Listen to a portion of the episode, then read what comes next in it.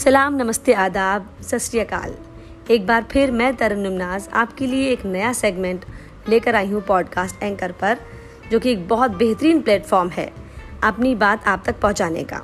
आजकल टाइम नहीं है किसी के पास बातें करने के लिए, इसीलिए मैंने ये मीडियम चुना। ज़रा भी आपके पास दो मिनट हो तो अपने दिमाग को रिलैक्स करने के लिए स्टोरीज सुनिए। मैं स्टोरीज़ का नया सेगमेंट लाई हूँ, जिसमें अलग अलग टॉपिक होंगे, और मैं शुरुआत करती हूँ हॉरर स्टोरीज से that will be based on real life असल ज़िंदगी के कुछ लम्हे जो हमें कभी कभी डरा जाते हैं।